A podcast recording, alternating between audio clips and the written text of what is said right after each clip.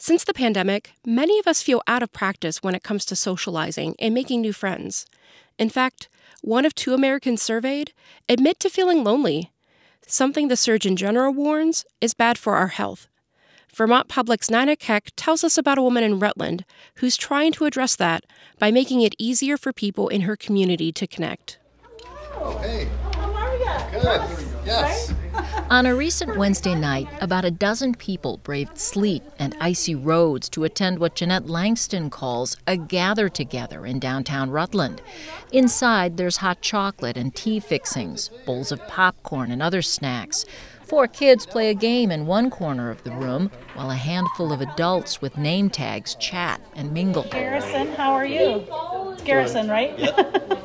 Doing well. Langston, a 45 year old with long auburn hair and a quick smile, works the room making introductions. Yeah, yeah, I'm so glad that you came tonight. Conversations that start with awkward small talk evolve and blossom as people relax.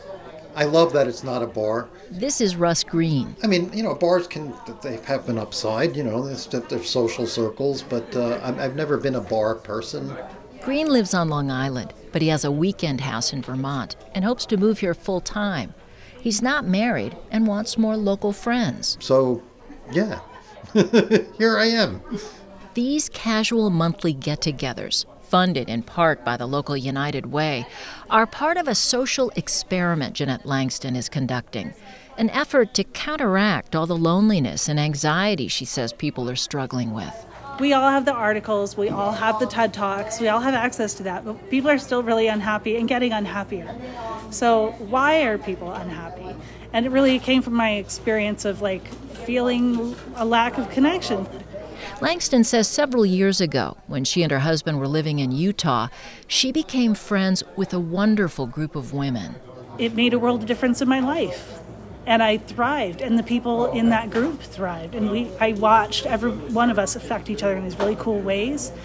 And I thought, I wanted to do this for everyone, to help everyone feel how much social connection can impact us. It was one of those aha moments for Langston, and science backs her up. Research shows social interactions trigger the release of endorphins and other chemicals in our brain that make us feel good and improve our mental health. Isolation, on the other hand, increases our risk of anxiety, depression, heart disease, and dementia. Langston says it's why she created social tinkering, a concept that she turned into a nonprofit in 2021. Rutland is our prototype. We want to get this started and test out some ideas and see how do we do this thing. She says their goal is to create spaces where everyone feels safe and included, no matter their race, gender, age, or sexual orientation. To do that, she says people need to better understand stigma. Barriers need to be broken. It's challenging stuff. Langston says she's had a steep learning curve.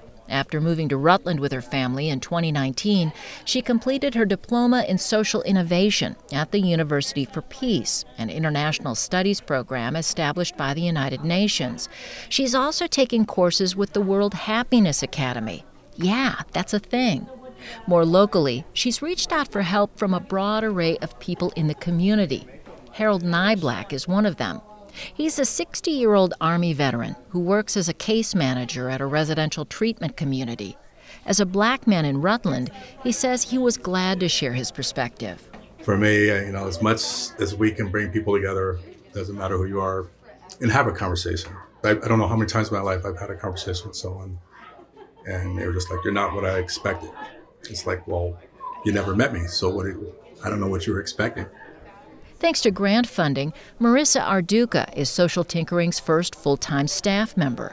She's 28, has a background working with autistic youth, and is active in Rutland's LGBTQ community.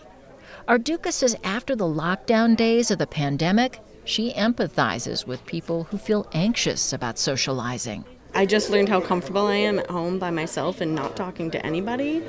So now I have to like unlearn that it's okay to go out and talk to people and like learn how to almost be a human in society again. The nonprofit is currently raising money to create a community living room in Rutland. funded in part with memberships. Langston envisions it hosting speakers and group trainings and being a place where people with different lifestyles can gather at different times. We're a space that you can go to just sit and relax and get to know your community. It's exactly what Russ Green was hoping for at Social Tinkering's recent Gather Together. Has it worked? Have you made friends? Um, I'm in the process. This is my first time here. so uh, I'll let you know. but uh, yeah, it's just a really super, super positive vibe. And he's already planning to come back. For Vermont Public, I'm Nina Keck. Good to see you, Jeanette. Thanks. Yeah, I'm glad that you came. Yeah, this is wonderful. Thank you. I wish we didn't have drumming.